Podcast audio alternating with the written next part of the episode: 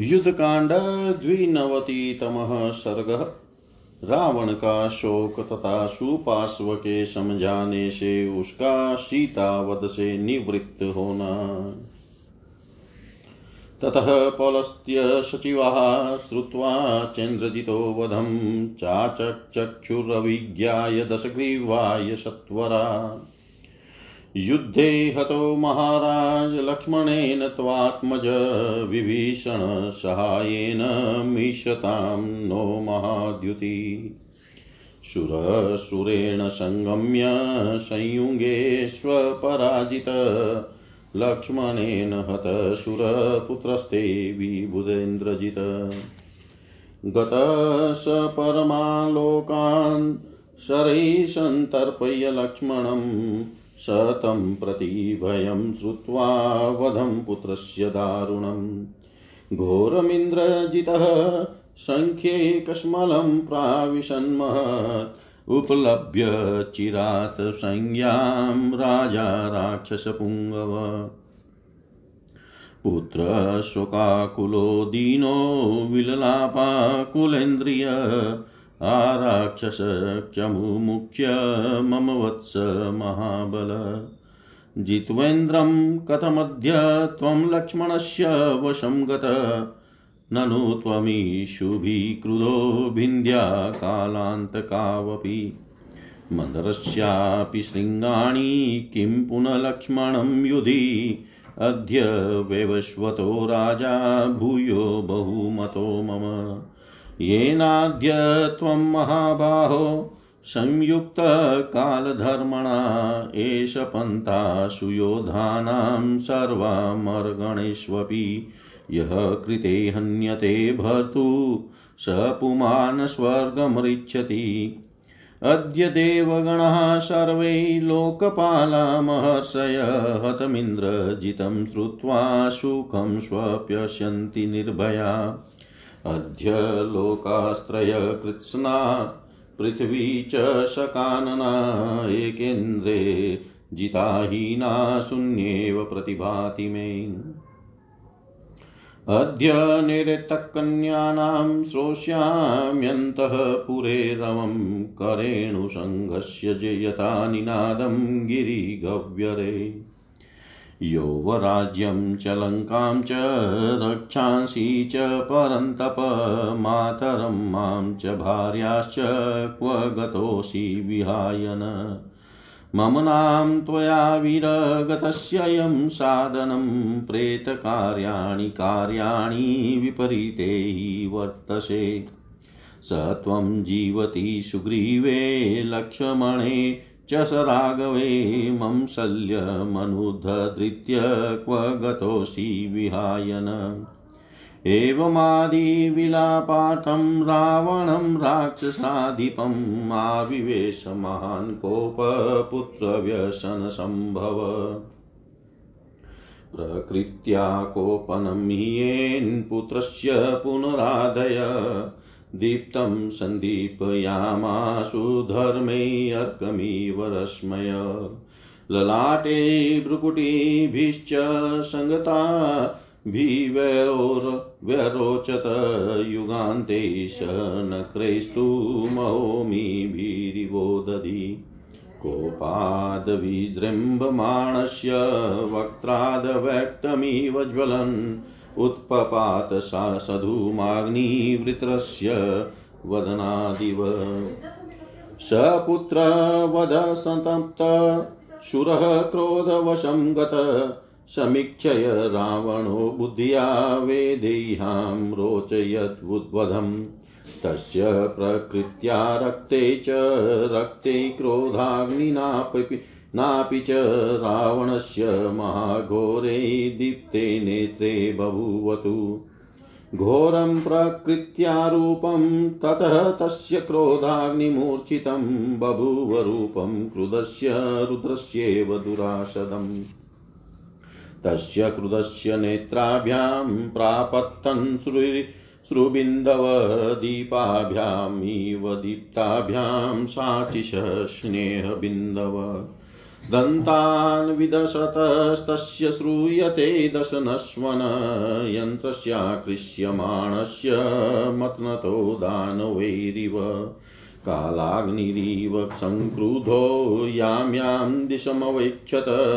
तस्यां तस्यां भयत्रस्ता राक्षसा संविलीयरे तमन्तकमिव क्रुधं चराचरचिकादिशुं वीक्षमाणं दिश सर्वा राक्षसानोपचक्रमु ततः परं सङ्क्रुधो रावणो राक्षसाधिप अब्रविदरक्षसां मध्ये संस्तभ्य ईशुराह वै मया वसहस्राणि चरित्वा परमं तप, तेषु तेष्वकाशेषु स्वयम्भूपरितोषित। तस्यैव तपसो व्युष्ट्या प्रासादा च स्वयम्भुव नासुरेभ्यो न देवेभ्यो भयं मम कदाचन। कवचं ब्रह्मदत्तं मे यदादित्यसम्प्रभं देवासुरविमर्देषु न छिन्नं वज्रमुष्टिभिः। तेन मामद्य संयुक्तं रतस्तमिव संयुगे प्रतियातकोऽद्य मामाजौ साक्षादपि पुरन्दर। यत तदा विप्रसन्नेन सशरं कार्मुकं महद्देवासुरविमर्देषु मम दतं स्वयंभुवा अद्य तुर्यशते भीमं धनुरुत्थाप्यतां मम रामलक्ष्मणयोरेव वदाय परमाहवै। सपुत्रवध सन्तप्तः क्रूरक्रोधवशं गत समीक्षय रावणो बुद्धया सीतां हन्तुं वयवश्यत। प्रत्यवेक्षय तु ताम्राक्ष सुघोरो घोरदर्शन दीनो दीनस्वरान् सर्वास्तानुवाच निशाचरान्। मायया मम वत्सेन वञ्चनाथं वनोकसां किञ्चिदेव हतं तत्र शीतेयमिति दर्शितं। तदिदं तथ्यमेवाहं करिष्ये प्रियमात्मन वैदेहीं नाशयिष्यामि क्षत्रबन्धुमनुव्रताम्। इत्येवमुक्त्वा सचिवान् खड्गमाशु परामृशतुद्धृत्य गुणसम्पन्नं विमलाम्बरवर्चसम् निष्पपात स वेगेन सभार्य सचिवैवृत रावणपुत्रशोकेन वृषमाकुलचेतन खड्गमादाय सहसा यत्र मेथिली व्रजन्तं राक्षसं प्रेक्ष्य शिमनादविचुक्रुषु। ऊचुश्चान्योन्यमालिङ्ग्य सङ्क्रुधः प्रेक्ष्य राक्षसम् अध्ययनं तावुभौ दृष्ट्वा भ्रातरो प्रयवतिष्यत। लोकपाला हि चत्वार क्रुधेनानेन निर्जिता बहव शत्रवश्चान्ये संयुगेष्वभिपातिता। त्रिषु लोकेषु रत्नानि भुक्ते आहत्य रावण विक्रमे च बले चैव नास्त्यस्य सदृशो भुवि। तेषां सञ्जल्पमानानां शोकवनिकां गताम् अभिदुद्राव वेदेहीं रावणं क्रोधमूर्छित। वार्यमाणसं वार्यमाणः सुसङ्कृतः सुहृद्भिहितबुद्धिभिः अभ्यधावत सङ्कृतः खे ग्रहो रोहिणीमि। मेथिली रक्ष्यमाणा तु राक्षसीभिरनिन्दिता ददश राक्षसं क्रुधं निस्त्रीसवरधारिणं तं निशम्य शनिस्त्रीशं व्यतिता जनकात्मजा निवार्यमाणं बहुशसुहृद्भिरनिवर्तिनम् सीता दुःखसमाविष्टा विलपन्तीदमब्रवीत्यतायं मामभिक्रुध समा समभिद्रवती स्वयं। वदिष्यति सनातां मामनाथमिव दुर्मति। बहुश्च चोदयामास भर्तारं मामनुव्रताम् भार्यां मम भवस्वेति प्रत्याख्यातो ध्रुवं मया। सोऽयं मामनुपस्थाने व्यक्तं नैराश्यमागत। क्रोधमोहसमाविष्टो व्यक्तं माँ हन्तुमुद्यत अथवा तौ नरव्याघ्रौ भ्रातरो रामलक्ष्मणो।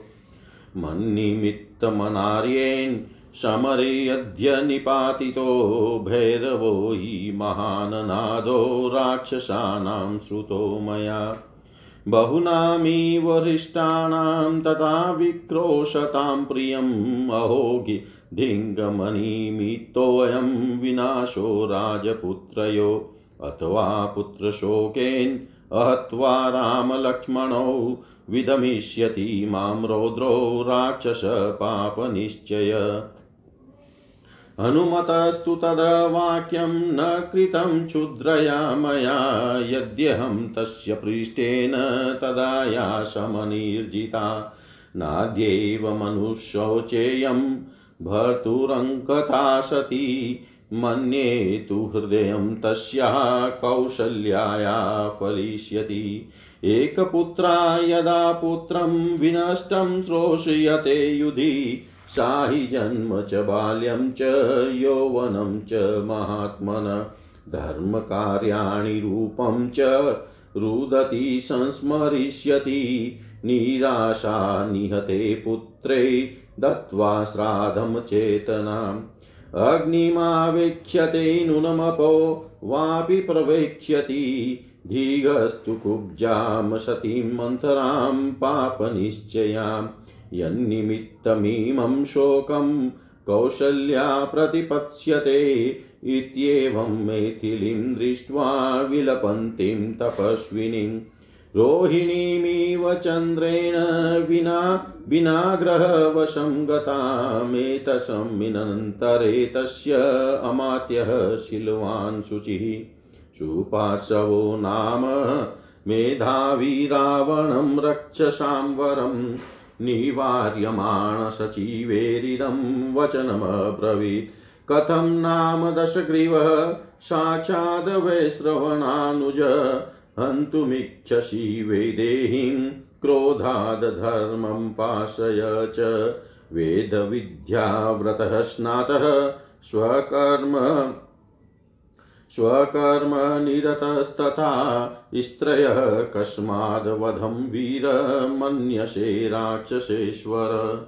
मैथिलीं रूपसम्पन्नां प्रत्यवेक्षस्य पार्थिव तस्मिन्नेव सहास्माभिराहवे क्रोधमुत्सृज। अभ्युत्थानं त्वमध्येव कृष्णपक्षचतुर्दशी कृत्वा निर्याह्यमावश्यां विजयाय बलिवृत। शुरोधिमान् रति खड्गी रथप्रवरमास्थित हत्वा दाशरथिं रामं भवान् प्राप्स्यति मेथिलीं। स स तददुरात्मा सुहृदा निवेदितम्। वच सुधर्म्यं प्रतिगृह्यं रावण। गृह्यं जगामा ततश्च वीर्यवान् पुनः सभां च प्रययो सुहृद्वृत पुनः सभां च प्रययो सुहृदव्रत रावण के मंत्रियों ने जब इंद्रजीत के वध का समाचार सुना, तब उन्होंने स्वयं भी प्रत्यक्ष देख कर इसका निश्चय कर लेने के बाद तुरंत जाकर दशमुख रावण से सारा हाल कह सुनाया। वे बोले महाराज, युद्ध में विभीषण की सहायता पाकर लक्ष्मण ने आपके महातेजस्वी पुत्र को हमारे सैनिकों के देखते देखते मार डाला। जिसने देवताओं के राजा इंद्र को भी परास्त किया था और पहले के युद्धों में जिसकी कभी पराजय नहीं हुई थी वही आपका शूर वीर पुत्र इंद्रजित शौर्य संपन्न लक्ष्मण के साथ भिड़कर उनके द्वारा मारा गया। वह अपने बाणों द्वारा लक्ष्मण को पूर्णतः तृप्त करके उत्तम लोकों में गया। युद्ध में अपने पुत्र इंद्रजीत के भयानक वध का घोर एवं दारुण समाचार सुनने पर रावण को बड़ी भारी मूर्छा ने धर दबाया। फिर दीर्घ काल के बाद होश में आकर राक्षस प्रवर राजा रावण पुत्र शोक से व्याकुल हो गया। उसकी सारी इंद्रिया और वह दीनता पूर्वक हा पुत्र हा राक्षस सेना के महाबली कर्णधार तुम तो पहले इंद्र पर भी विजय पा चुके थे, फिर आज लक्ष्मण के वश में कैसे पड़ गए? बेटा, तुम तो कुपित होने पर अपने बाणों से काल और अंतक को भी विदीर्ण कर सकते थे। मंदराचल के शिखरों को भी तोड़ फोड़ सकते थे। फिर युद्ध में लक्ष्मण को मार गिराना तुम्हारे लिए कौन बड़ी बात थी? महाबाहो, आज सूर्य के पुत्र प्रेतराज यम का महत्व मुझे अधिक जान पड़ने लगा है, जिन्होंने तुम्हें भी काल धर्म से संयुक्त कर दिया। समस्त देवताओं में भी अच्छे योद्धाओं का यही मार्ग है, जो अपने स्वामी के लिए युद्ध में मारा जाता है, वह पुरुष स्वर्ग लोक में जाता है। आज समस्त देवता, लोकपाल तथा महर्षि इंद्रजीत का मारा जाना सुनकर निडर हो सुख की नींद सो सकेंगे। आज तीनों लोक और काननों सहित यह सारी पृथ्वी भी अकेले इंद्रजीत के न होने से मुझे शून्य सी दिखाई देती है। जैसे गजराज के मारे जाने पर पर्वत की कंदरा में हथिनियों का आर्तनाद सुनाई पड़ता है, उसी प्रकार आज अंतपुर में मुझे राक्षस कन्याओं का करुण क्रंदन सुनना पड़ेगा। शत्रुओं को शत्रुओं को संताप देने वाले पुत्र, आज अपने युवराज पद को लंकापुरी को, समस्त राक्षसों को, अपनी माँ को, मुझको और अपनी पत्नियों को, हम सब लोगों को छोड़कर तुम कहाँ चले गए? वीर, होना तो यह चाहिए था कि मैं पहले यमलोक में जाता और तुम यहाँ रहकर मेरे प्रेत कार्य करते। परंतु तुम विपरीत अवस्था में स्थित हो गए। तुम पर लोकवासी हुए और मुझे तुम्हारा प्रेत कार्य करना पड़ेगा। हाय राम, लक्ष्मण और सुग्रीव भी जीवित है।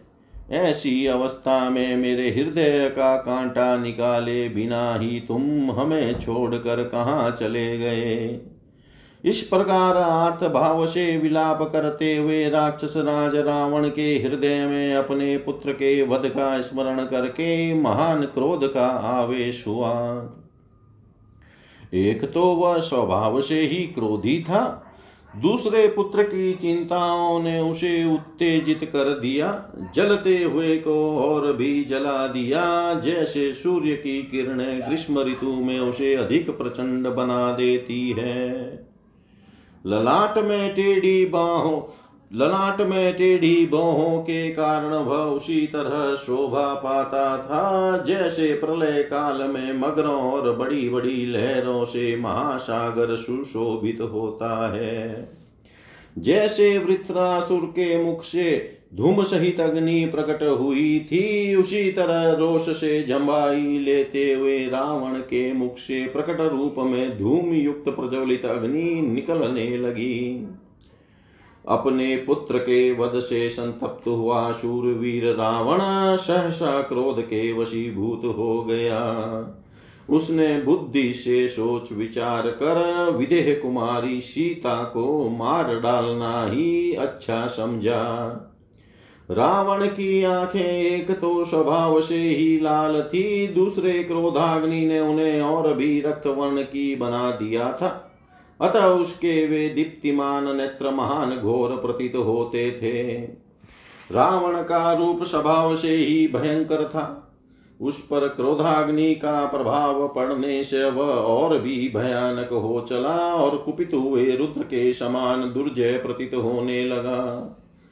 क्रोध से भरे हुए उस निशाचर के नेत्रों से आंसुओं की बूंदे गिरने लगी। मानो जलते हुए दीपकों से लौ के साथ ही तेल के बिंदु झड़ रहे हो। वह दांत पीसने लगा। उस समय उसके दांतों के कटकटाने का जो शब्द सुनाई देता था वह समुद्र मंथन के समय दानवों द्वारा खींचे जाते हुए मंथन यंत्र स्वरूप मंद्राचल की ध्वनि के समान जान पड़ता था। कालाग्नि के समान अत्यंत कुपित हो वह जिस दिशा की और दृष्टि डालता था, उस उस दिशा में खड़े हुए राक्षस भयभीत हो खंबे आदि की ओट में छिप जाते थे।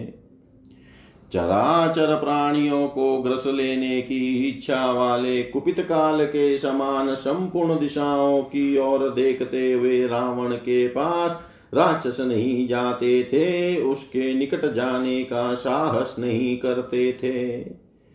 तब अत्यंत कुपित हुआ राक्षस राज रावण युद्ध में राक्षसों को स्थापित करने की इच्छा से उनके बीच में खड़ा होकर बोला निशाचरों मैंने सहस्त्रों वर्षों तक कठोर तपस्या करके विभिन्न तपस्याओं की समाप्ति पर स्वयंभू ब्रह्मा जी को संतुष्ट किया है।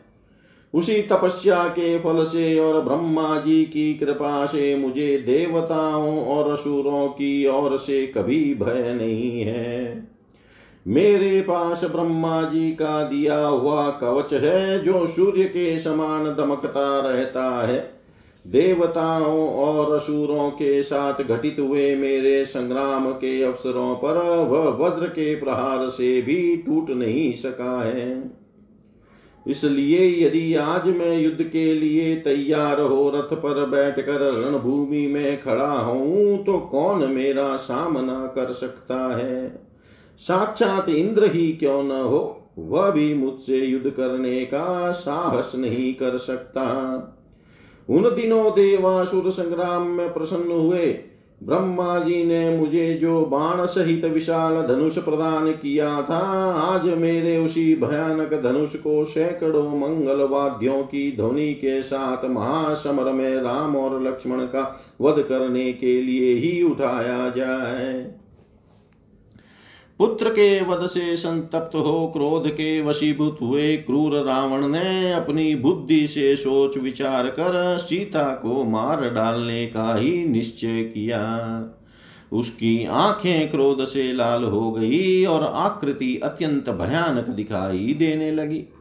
वह सब और दृष्टि डालकर पुत्र के लिए दुखी हो, दीनतापूर्ण स्वर वाले संपूर्ण निशाचरों से बोला मेरे बेटे ने माया से केवल वानरों को चकमा देने के लिए एक आकृति को यह सीता है ऐसा कहकर दिखाया और झूठे ही उसका वध किया था। सो आज उस झूठ को मैं सत्य ही कर दिखाऊँगा और ऐसा करके अपना प्रिय करूँगा उस क्षत्रिया धम राम में अनुराग रखने वाली सीता का नाश कर डालूँगा। मंत्रियों से ऐसा कहकर उसने शीघ्र ही तलवार हाथ में ले ली, जो खड़गोचित गुणों से युक्त और आकाश के समान निर्मल कांति वाली थी। उसे म्यान से निकाल कर पत्नी और मंत्रियों से घिरा हुआ रावण बड़े वेग से आगे बढ़ा। पुत्र के शोक से उसकी चेतना अत्यंत आकुल हो रही थी। वह अत्यंत कुपित हो तलवार लेकर सहसा उस स्थान पर जा पहुँचा, जहाँ मिथिलेश कुमारी सीता मौजूद थी। उधर जाते हुए उस राक्षस को देख कर उसके मंत्री सिंहनाद करने लगे। वे रावण को रोष से भरा देख एक दूसरे का आलिंगन करके बोले, आज से देख कर वे दोनों भाई राम और लक्ष्मण व्यथित हो उठेंगे। क्योंकि कुपित होने पर इस राक्षस राज ने इंद्र आदि चारों लोकपालों को जीत लिया और दूसरे बहुत से शत्रुओं को भी युद्ध में मार गिराया था। तीनों लोकों में जो रत्नभूत पदार्थ हैं, उन सबको लाकर रावण भोग रहा है। भूमंडल में इसके समान पराक्रमी और बलवान दूसरा कोई नहीं है। वे इस प्रकार बातचीत कर ही रहे थे कि क्रोध से अचेत सा हुआ रावण अशोक वाटिका में बैठी हुई विदे कुमारी सीता का वध करने के लिए दौड़ा।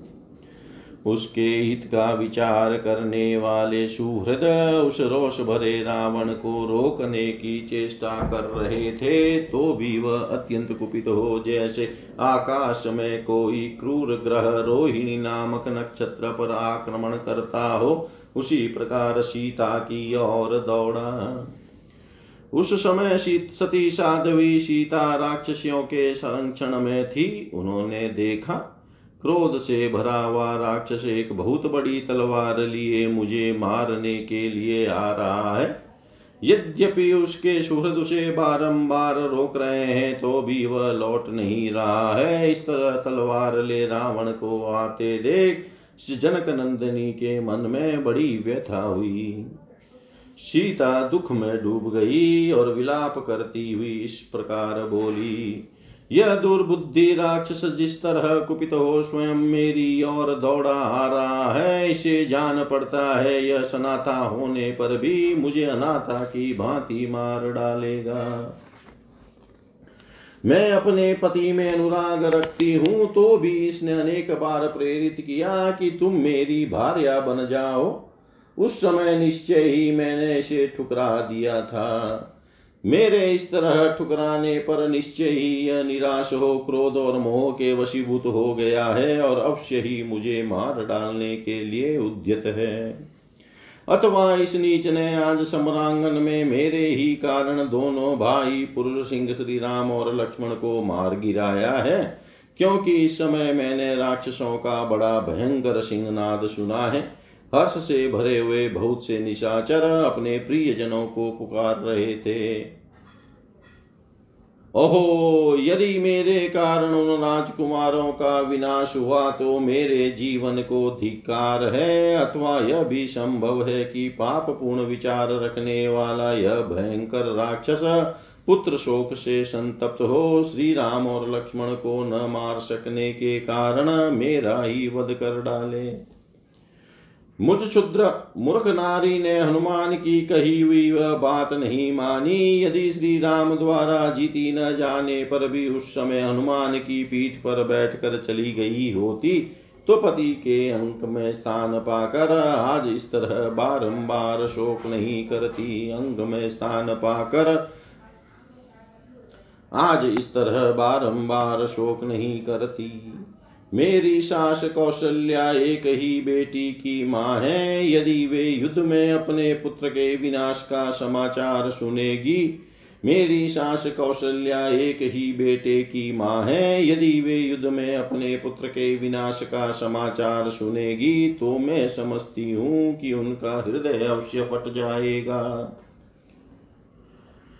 वे रोती हुई अपने महात्मा पुत्र के जन्म, बाल्यावस्था, युवावस्था, धर्म, कर्म तथा रूप का स्मरण करेगी।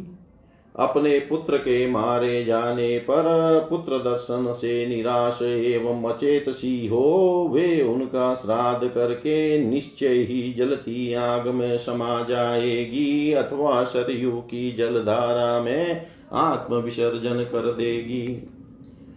पाप पूर्ण विचार वाली उस दुष्टा कुबड़ी मंथरा को धिकार है, जिसके कारण मेरी सास कौशल्या को यह पुत्र का शोक देखना पड़ेगा।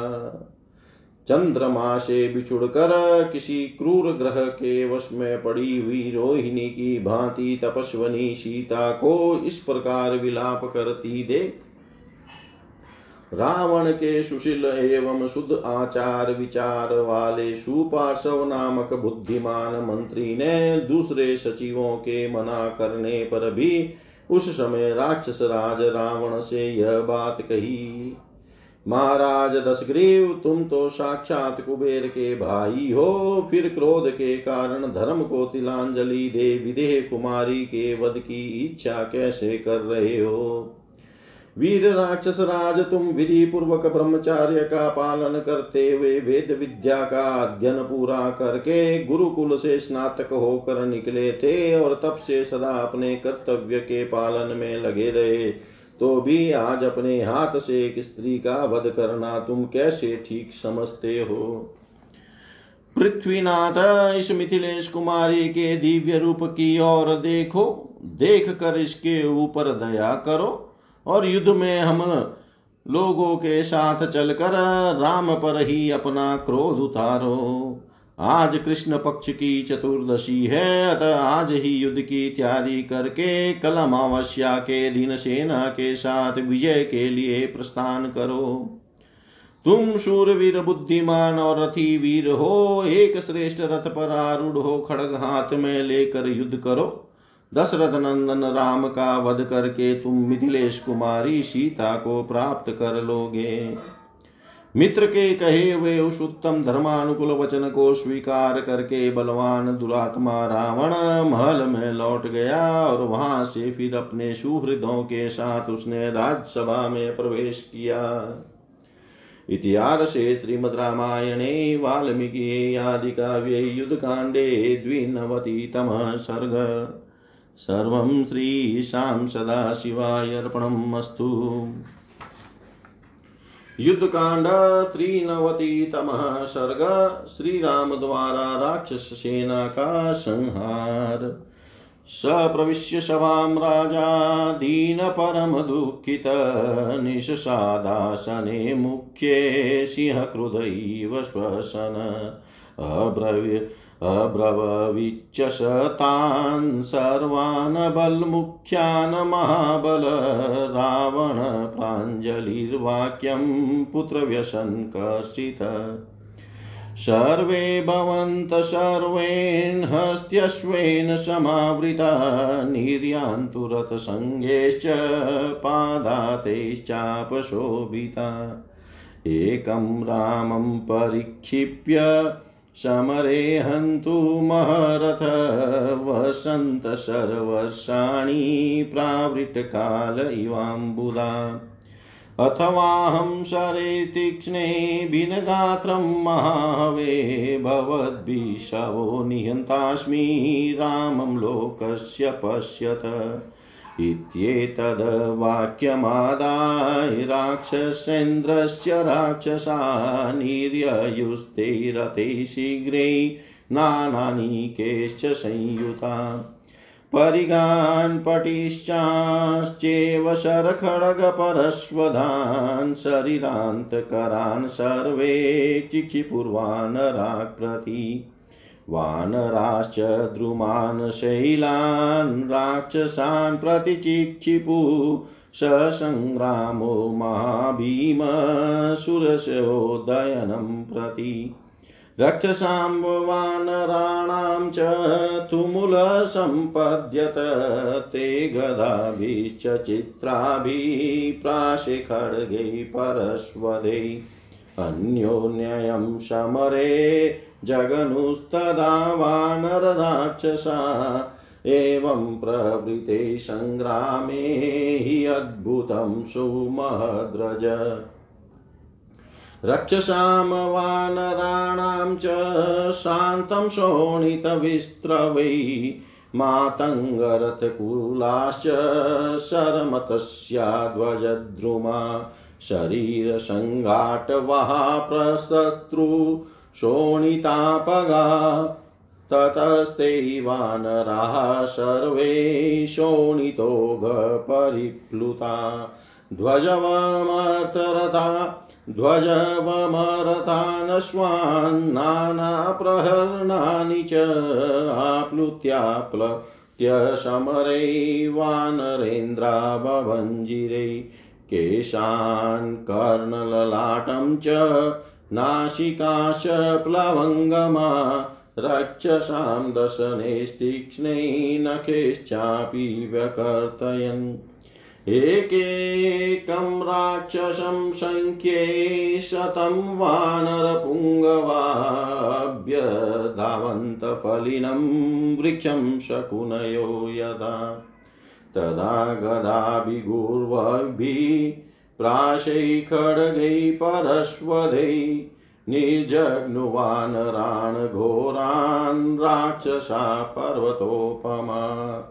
राक्षसै वध्यमानानां वानराणां महाचमु शरण्यं शरणं याता रामं दशरथात्मजम्। ततो रामो महातेजा धनुरादाय वीर्यवान् प्रविश्य राक्षसं सैन्यं शर्वशं ववस च। प्रविष्टं तु तदा रामं मेघासूर्यमिवाम्बरे नादिजग्मुमा घोरानिदहन्तं सराग्निना। कृतान्येव सुघोराणि, रामेण रजनीचरा रणे रामस्य ददृशु कर्माण्यसुकराणि ते। चालयन्तं महासैन्यं विदमन्तं महारथान् ददृशुस्तेन वै रामं वातं वनगतं यथा। छिन्नं, भिन्नं सरेदग्धं प्रभग्नं शस्त्रपीडितं बलं रामेण ददृशुन्न रामं शीघ्रकारिणं प्रहरन्तं शरीरेषु न ते पश्यन्ति राघवम् इन्द्रियार्थेषु तिष्ठन्तं भूतात्मानामिव प्रजा एष हन्ति गजानिकमेष हन्ति महारथान् एष हन्ति शरेस्तीक्ष्णै पदाति न व्याजिभिष।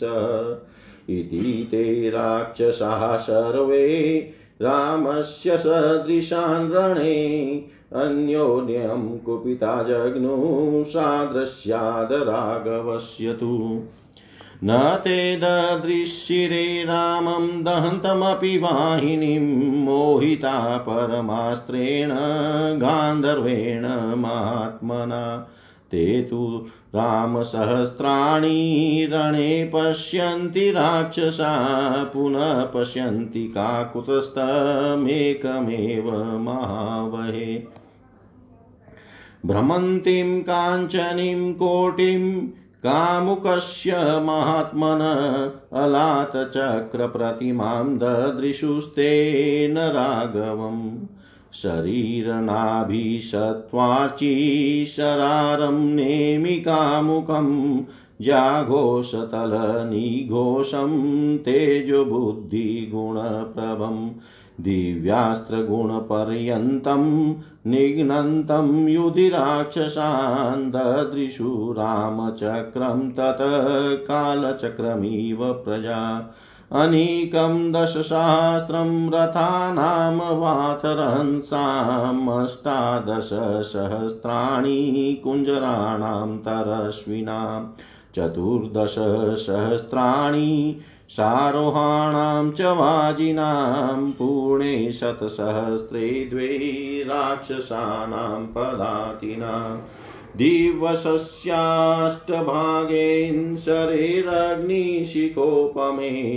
हतान्यकेन रामेण रक्षसां कामरूपिणां ते हताश्वाहतरथा शान्ता विमथितध्वजा अभिपेतुः पुरीं लङ्कां हतशेषा निशाचरा।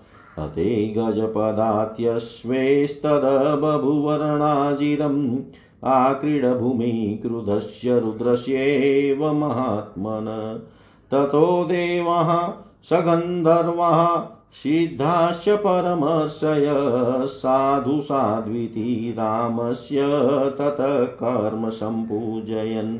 अब्रवीच तदा राम सुग्रीवं प्रत्यनन्तरं विभीषणं च धर्मात्मा हनुमन्तं च वानरम् जाम्बवन्तं हरिश्रेष्ठम् एन्दं द्विविधमेव च एतदस्त्रबलं दिव्यं मम वा त्र्यम्बकस्य वा निहत्यतां राक्षसराजवाहिनीम्।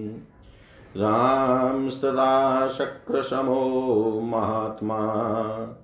अस्त्रेषु शस्त्रेषु जितक्लमश्च संस्तूयते देवगणै प्रहष्टे।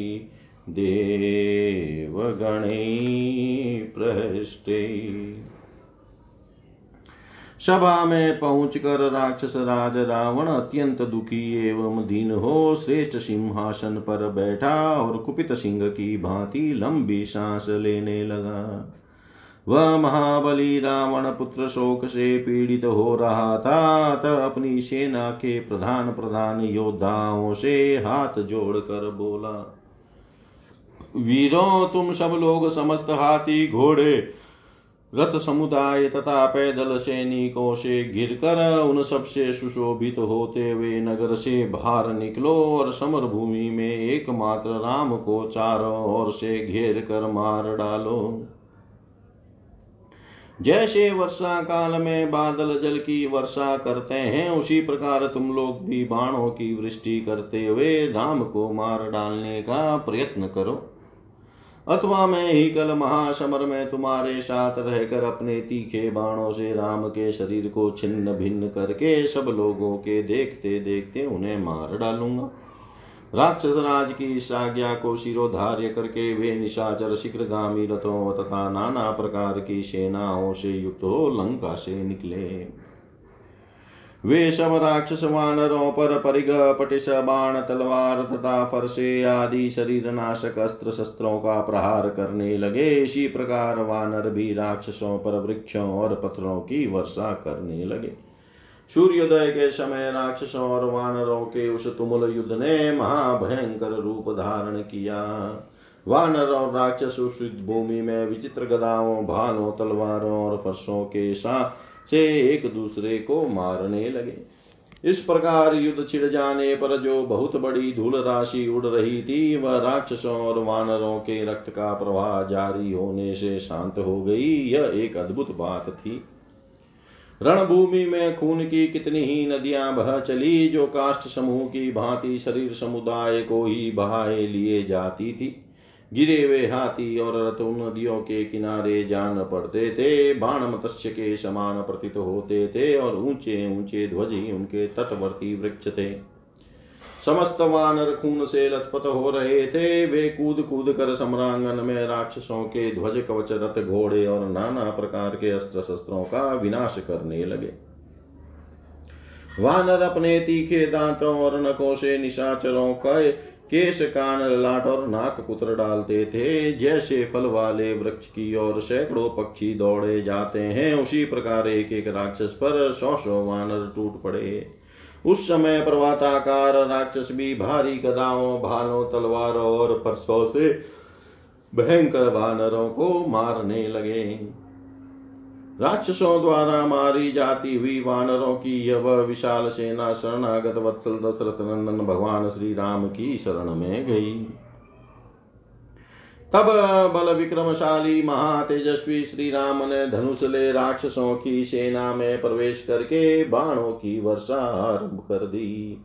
जैसे आकाश में बादल तपते हुए सूर्य पर आक्रमण नहीं कर सकते, उसी प्रकार सेना में प्रवेश करके अपने बाण रूपी अग्नि से राक्षस सेना को दग्ध करते हुए श्री राम पर वे महाक्रूर निशाचर धावा न कर सके। निशाचर रणभूमि में श्री रामचंद्र जी के द्वारा किए गए अत्यंत घोर एवं दुष्कर कर्म को ही देख पाते थे, उनके स्वरूप को नहीं। जैसे वन में चलती हुई हवा बड़े बड़े वृक्षों को हिलाती और तोड़ डालती है तो भी वह देखने में नहीं आती। उसी प्रकार भगवान श्री राम निशाचरों की विशाल सेना को विचलित करते और कितने ही महारथियों की धजियाँ उड़ा देते थे तो भी वे राक्षस उन्हें देख नहीं पाते थे। वे अपनी सेना को श्री राम के द्वारा बाणों से छिन्न भिन्न दग्ध भग्न और पीड़ित होती हुई देखते थे, किंतु शीघ्रता पूर्वक युद्ध करने वाले श्री राम उनकी दृष्टि में नहीं आते थे।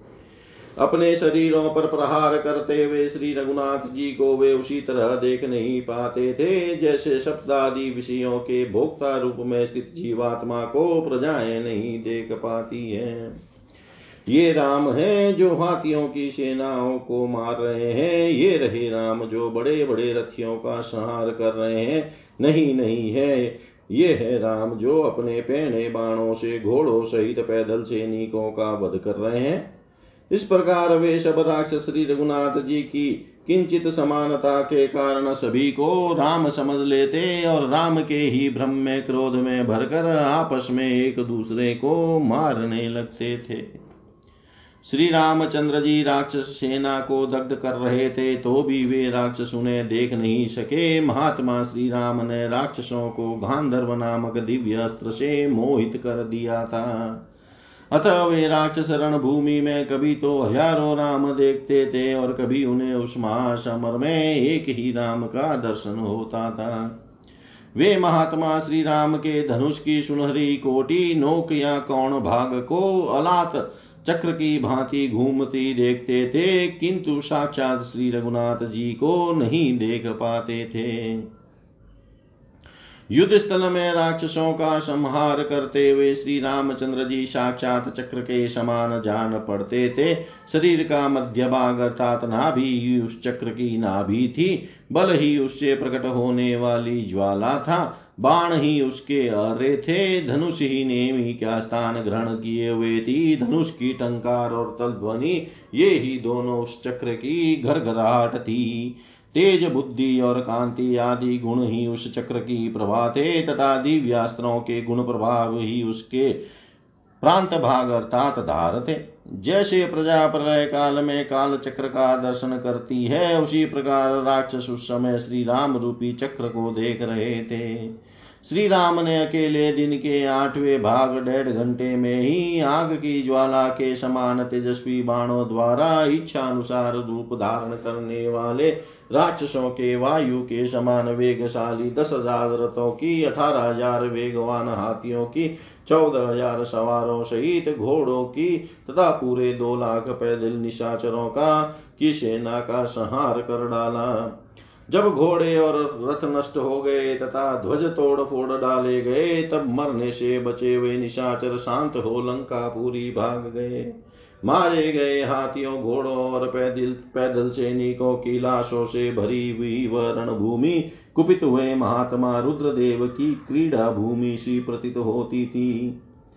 तदनंतर देवता गंधर्व सिद्ध और महर्षियों ने साधुवाद देकर भगवान श्री राम के इस कार्य की प्रशंसा की। उस समय धर्मात्मा श्री राम ने अपने पास खड़े हुए सुग्रीव, विभीषण, कपिवर, हनुमान जाम्बवान कपिश्रेष्ठ मेन्द्र तथा द्वित से कहा, यह दिव्य अस्त्र बल मुझसे मुझमें है या भगवान शंकर में? उस अवसर पर इंद्र तुल्य तेजस्वी महात्मा श्री राम जो अस्त्र शस्त्रों का संचालन करते समय कभी थकते नहीं थे, उस राक्षस राज की सेना का संहार करके हर्ष भरे देवताओं के समुदाय द्वारा पूजित एवं प्रशंसित होने लगे। इतिहासे श्रीमद् रामायणे, वाल्मीकि आदिकाव्ये युद्धकाण्डे, त्रिनवतितमः सर्ग। सर्वं श्रीशां सदाशिवाय ओं ॐ विष्णवे नमः ॐ विष्णवे नमः ॐ विष्णवे नमः।